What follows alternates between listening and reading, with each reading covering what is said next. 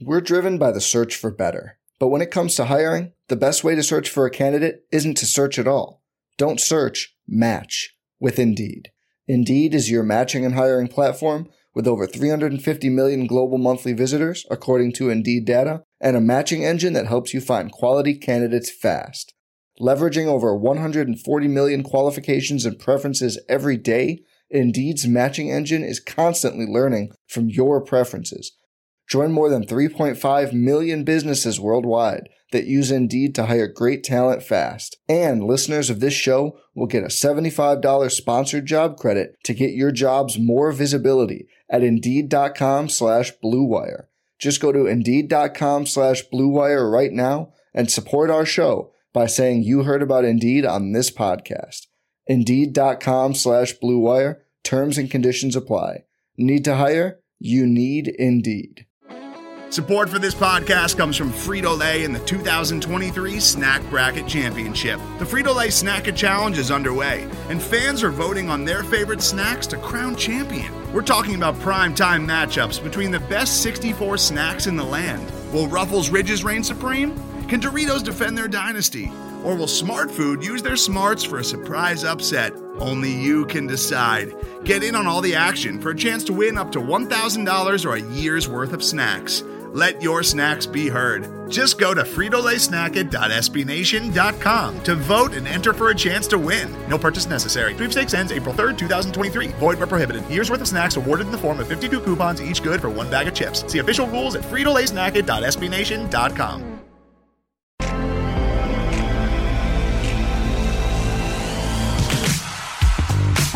Welcome, everybody. Welcome. Another episode of the Mavs Moneyball podcast. I'm your host, Jeffrey Cooperstein. Good to be with you guys. What a night last night. What a night for Luka Doncic. Sets his career high with 42 points. Another triple double in the 117 110 win over the Spurs. Doncic ends up with 42 points, 11 rebounds, 12 assists for another triple double, his sixth of the season. Uh, 14 of 27 from shooting. And it's this kid just surprised just we when we think we can't be surprised by anything he does, he comes out and does something like this. And just absolutely takes over a game, get, gets in there in the fourth quarter, hits the dagger shot, beats the San Antonio Spurs, and now people are starting, er, people not even here in Dallas, but nationally are starting to see how good this kid really is. And he's just been an absolute force for this team, and it's it's uh, it's incredible to watch him night in and night out, especially after 21 seasons of watching Dirk Nowitzki play we get to watch this kid for hopefully another 21 seasons and it's it's going to be amazing and it's only scratching the surface because he can't even legally drink alcohol in the United States yet. So the Mavericks get off to a 2-0 start on the homestand beating the Raptors 110 to 102 and then beating the Spurs 117 to 110 and to uh, round out the homestand they have the Golden State Warriors and the Cleveland Cavaliers who ironically enough matched up for three straight or four straight finals appearances. The Mavericks need to win both of those games and go 4 0 on this homestand to get themselves to 10 and 5. After they go, because after that, you have the two tough games. You have You're at Houston, and then you're back home against uh, the Clippers before Thanksgiving. So the Mavs really need to win these next two games to get on a roll and establish themselves as one of the one of the better teams in the Western Conference. And I'll get to this, but I wanted to tell you I have a very special guest coming on today. It's Edward Egros, and for those of you that don't know, Ed is an analytics guru. So we're going to talk a lot about analytics in basketball and specifically the three pointer because that's something I'm very curious about, and just why the Mavericks are insistent on shooting the three pointer and only the three pointer, and that mid range mid range jump shots are just a thing of the past. So uh, we'll go to Ed here in just a minute. I just kind of wanted to uh, recap the what what's happened so far in the last couple weeks, and it really since I last talked to you guys, it really seems like Obviously, Doncic is playing great. It really seems like Porzingis is coming to his coming into his own a little more, which is fantastic to see. He is getting into the flow of the offense a lot more, and he's getting better shots. He's still missing some wide open shots, which is it's just going to happen with uh, with his rhythm issues and with his conditioning because he's not fully conditioned yet. I don't think. And w- once he gets there, the shots will fall, and the Mavericks will be fine. So that's what's going on in Mavsland right about now. Let's send it over to the interview with Edward Egros. I hope you guys enjoy it. Today's episode is brought to you by Cars.com. With over 2 million vehicles and 50,000 more added every day, Cars.com will match you with the perfect car for you, your budget, your life, your style. And if you're ready to say goodbye to your current car, Cars.com will get you an instant offer to cash it in. Just start by entering your license plate and get matched with a local dealer who will write you the check. So whether you're looking to buy or sell, just go to Cars.com. It's magical. Welcome back, everybody. Welcome back, Mavs Moneyball Radio Podcast. I'm your host, Jeffrey Cooperstein. A very special guest coming on today, Ed Egros, the analytics guru, my personal analytics guru, as I like to call him, who I follow on Twitter. Go follow him. Uh, how's it going, Ed? Thanks for joining us. Uh, my pleasure, my pleasure. Uh, I'm a tad bit surprised that you're still having me on because uh, earlier today I uh, was talking to your father, uh, Chuck Cooperstein, about uh, football analytics, and of course he poo-pooed something I said, and so I responded with a gif of me slapping him. Uh, but thank you so much for having me on, regardless. Uh, no, absolutely. Uh, he is my father is dead set against these basketball analytics, and that's exactly why I wanted to get you on to try to explain to everyone what exactly is going on in the NBA. Um, right now, the NBA is a three-point or a layup league, and I, mm-hmm. I, I just want to know I just want to know why because I I'm of the of the opinion that mid-rangers mid-range jump shots are okay at some points, but there are coaches like Rick Carlisle of the Mavericks who just who don't want their players taking any mid-range shots. It's either a layup or a three. So why do you think that is, and how did we get to this point? So we got to this point uh, in large part. Uh, Daryl Morey definitely has a lot to do with it because uh, he crunched the numbers. He looked at uh, a number of different metrics and basically concluded that uh, when it comes to expected value of a shot, uh, where basically you take uh, how many points you're going to get for a shot and then multiply it by the probability of you making that shot. Um, obviously, the highest percentage shots are those right underneath the rim. Um, look at all the bigs who get a feed down low. If nobody's challenging them, they just deposit it with a dunk or a layup, whatever it is. And those are the highest percentage shots, right? Uh, then, as you move away from the basket, you are less likely naturally uh, to make those shots. And so, when you have mid range jumpers, uh, they still count for two. But once you get to that arc, uh, then all of a sudden you add that additional point. And that point is huge because all of a sudden, if you're multiplying the number of points by the probability, then it goes way up once you add that additional point. And basically, it's a glorified math problem. Um, and, you know, I, I, I'm going to be careful here because, like, yeah, mid range jumpers uh, are not you know the most efficient uh, in terms of offensive shot making and things like that. But uh, the Golden State Warriors in the dynasty, they still shot some mid-range jumpers. Uh, they didn't shoot that many. They were on the lower end uh, when you were to to rank teams in terms of how many times they uh, attempt them and how many times they make them. Uh, but they were still much higher than say the Rockets, who almost don't take them at all. And I think even when it comes to to the Mavericks, I mean, I think this is something where Rick Carlisle is doing this. Certainly, math has something to do with it, but he's also looking at his overall personnel and looking at the quality of shooters he has on the floor. And one of the points that I wanted to make uh, here is that the shooters that are there, yeah, uh, Luka Doncic is unbelievable, all that stuff. But when you look at the overall quality of shooters, they're not great. They're not terrible. They're roughly around average. And so if you're going to have roughly average shooters, why not attempt more threes than say long twos when uh, it almost doesn't matter because you have a certain level that's about the same regardless. And I, I, wanted to get into Luka Doncic. I actually have a couple of questions about him regarding this area. So he's about this year. He's been like he's right at thirty percent uh, from three. Why? Why is it better for him to shoot from thirty percent at three at such inefficiency when he's such a good attacker of the rim? Why? Why? Why is he insistent on taking those three pointers? And I, I, I well, I think I know the answer why he's insistent. Why is Rick Carlisle insistent on having him still take those threes even if he's not shooting them at a high clip?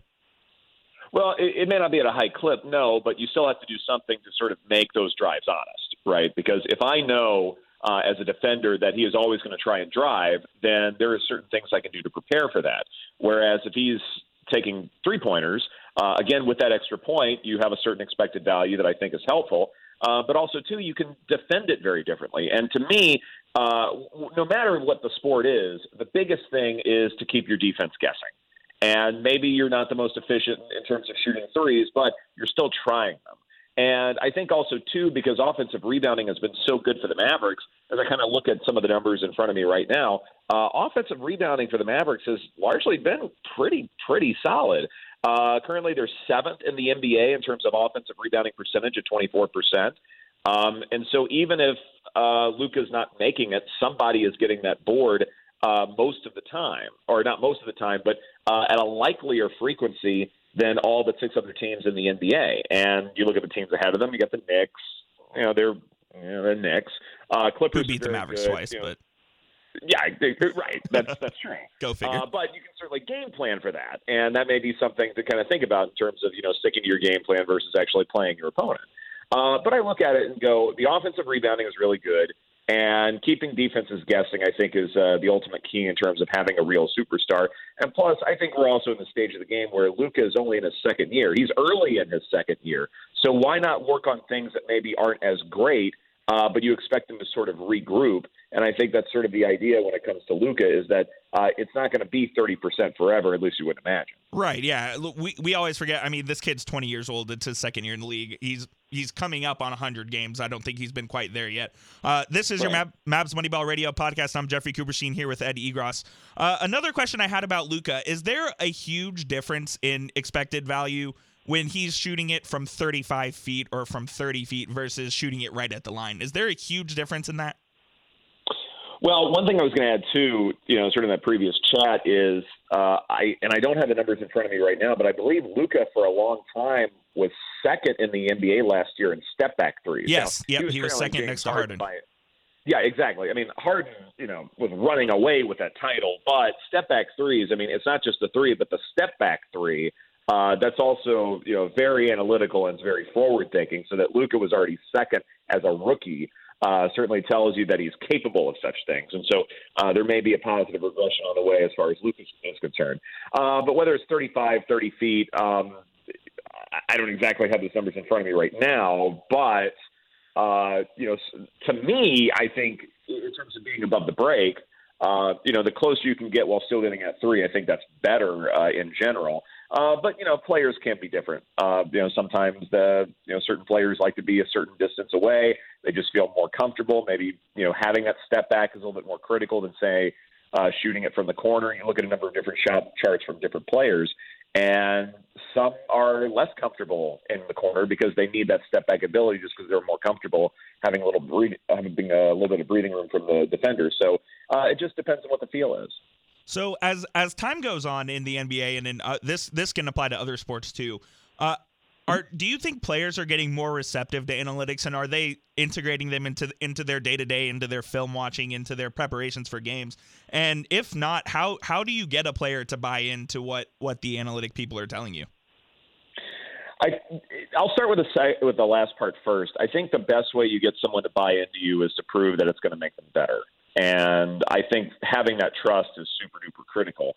I look at say Luka's situation, and granted he's young, so that certainly helps. Um, but you know, when it comes to any player, all you need is for a coach to come in and say, "Hey, look, this is analytical. It's going to make you better. Yeah, you may have to adjust something, but overall, it's going to be better for the team. We're going to win more games this way." Uh, I think once you kind of sell it that way, then it's fine. The biggest uh, pushback when it comes to analytics uh, involving the player level really has more to do with contracts and has more to do with negotiations uh, for the next pay period.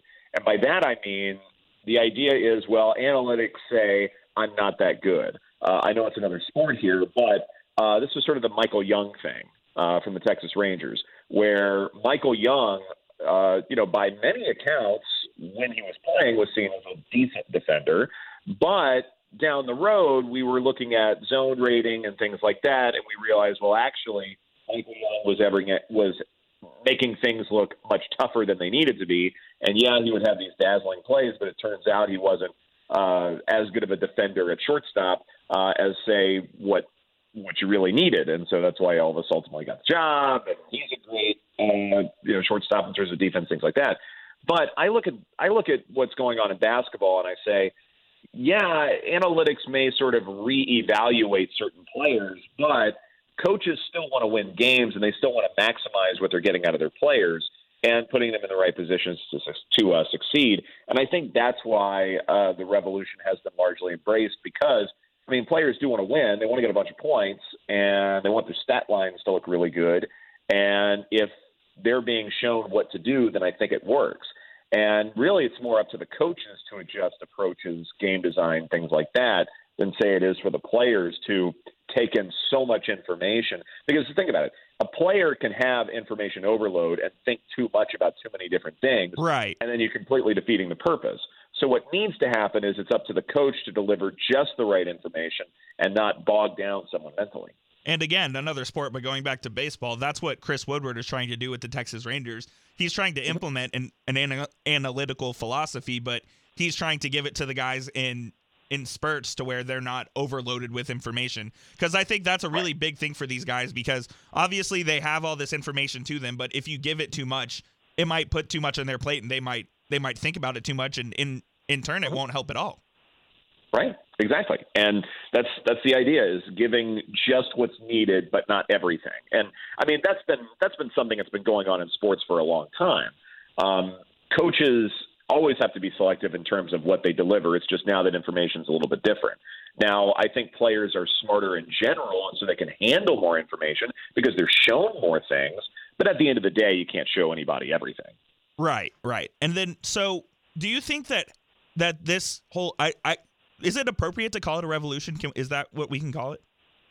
I would. Okay, so we'll call it a revolution. Uh, is it appropriate that do, like do you think that you'll you'll keep seeing less and less people who may not have a basketball background, but they'll have an analytics or even a mathematics background that'll be uh, prominent figures in front offices who are making those those basketball decisions that that affect the the actual team, if that makes sense.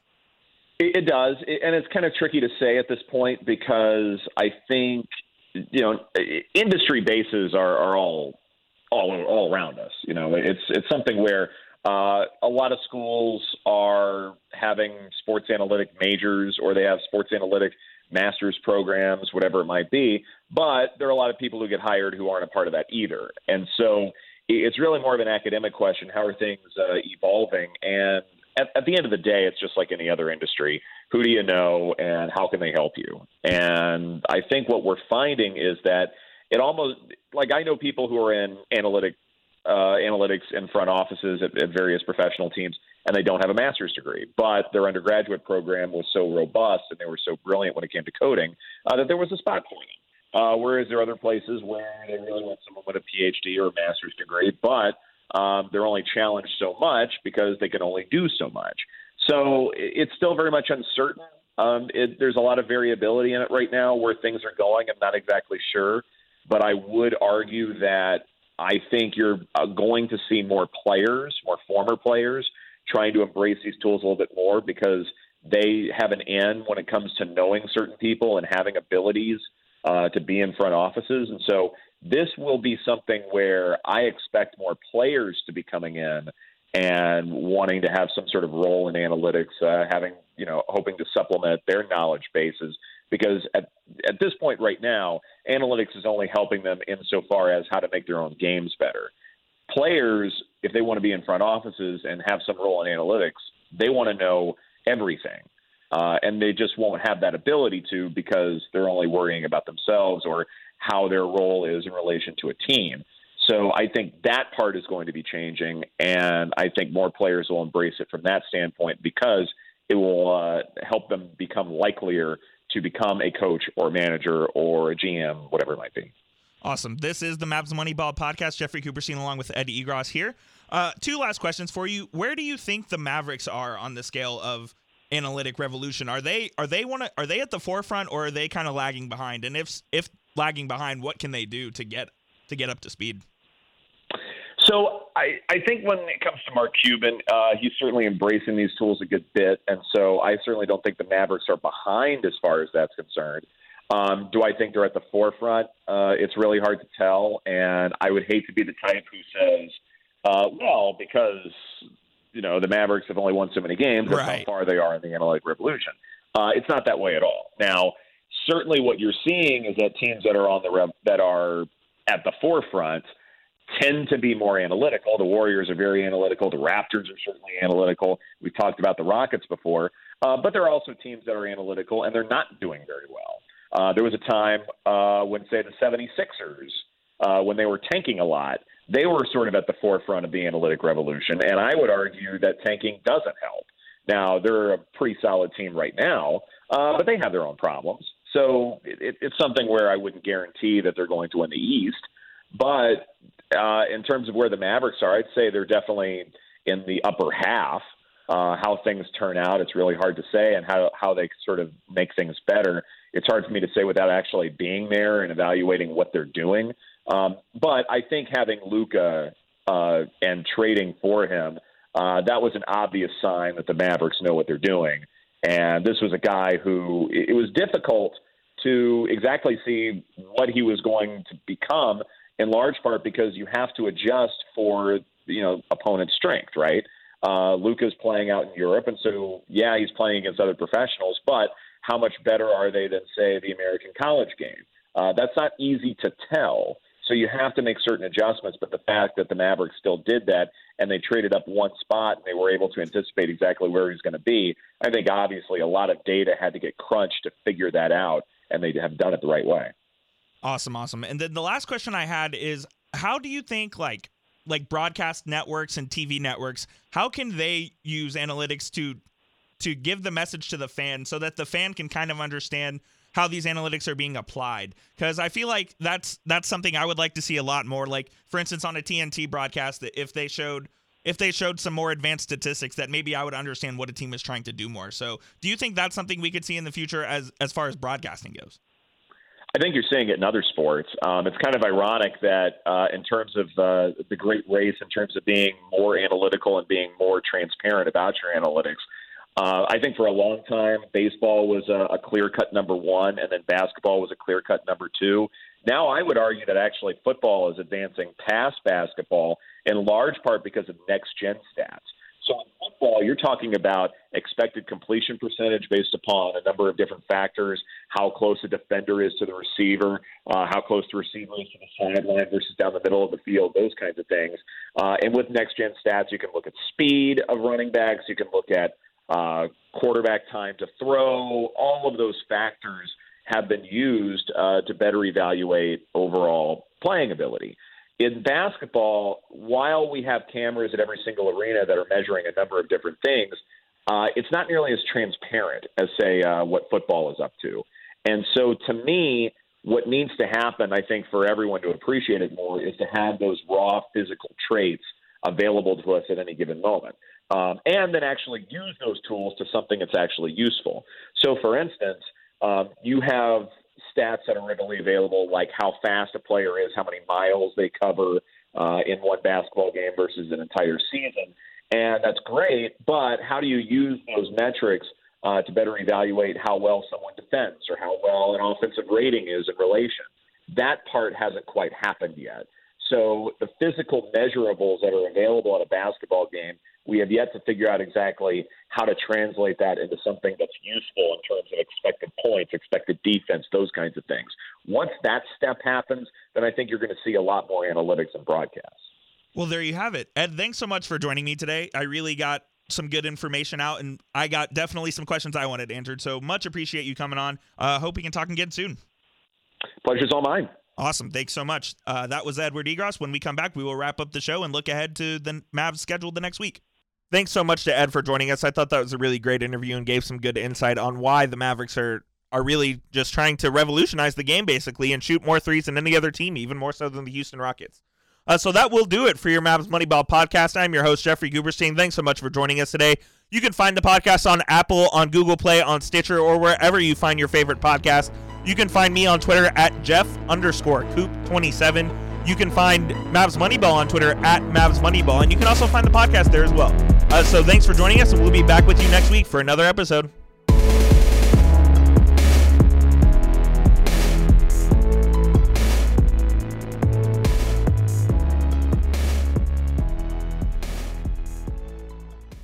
I'm Mark Chapman. Welcome to the Planet Premier League podcast.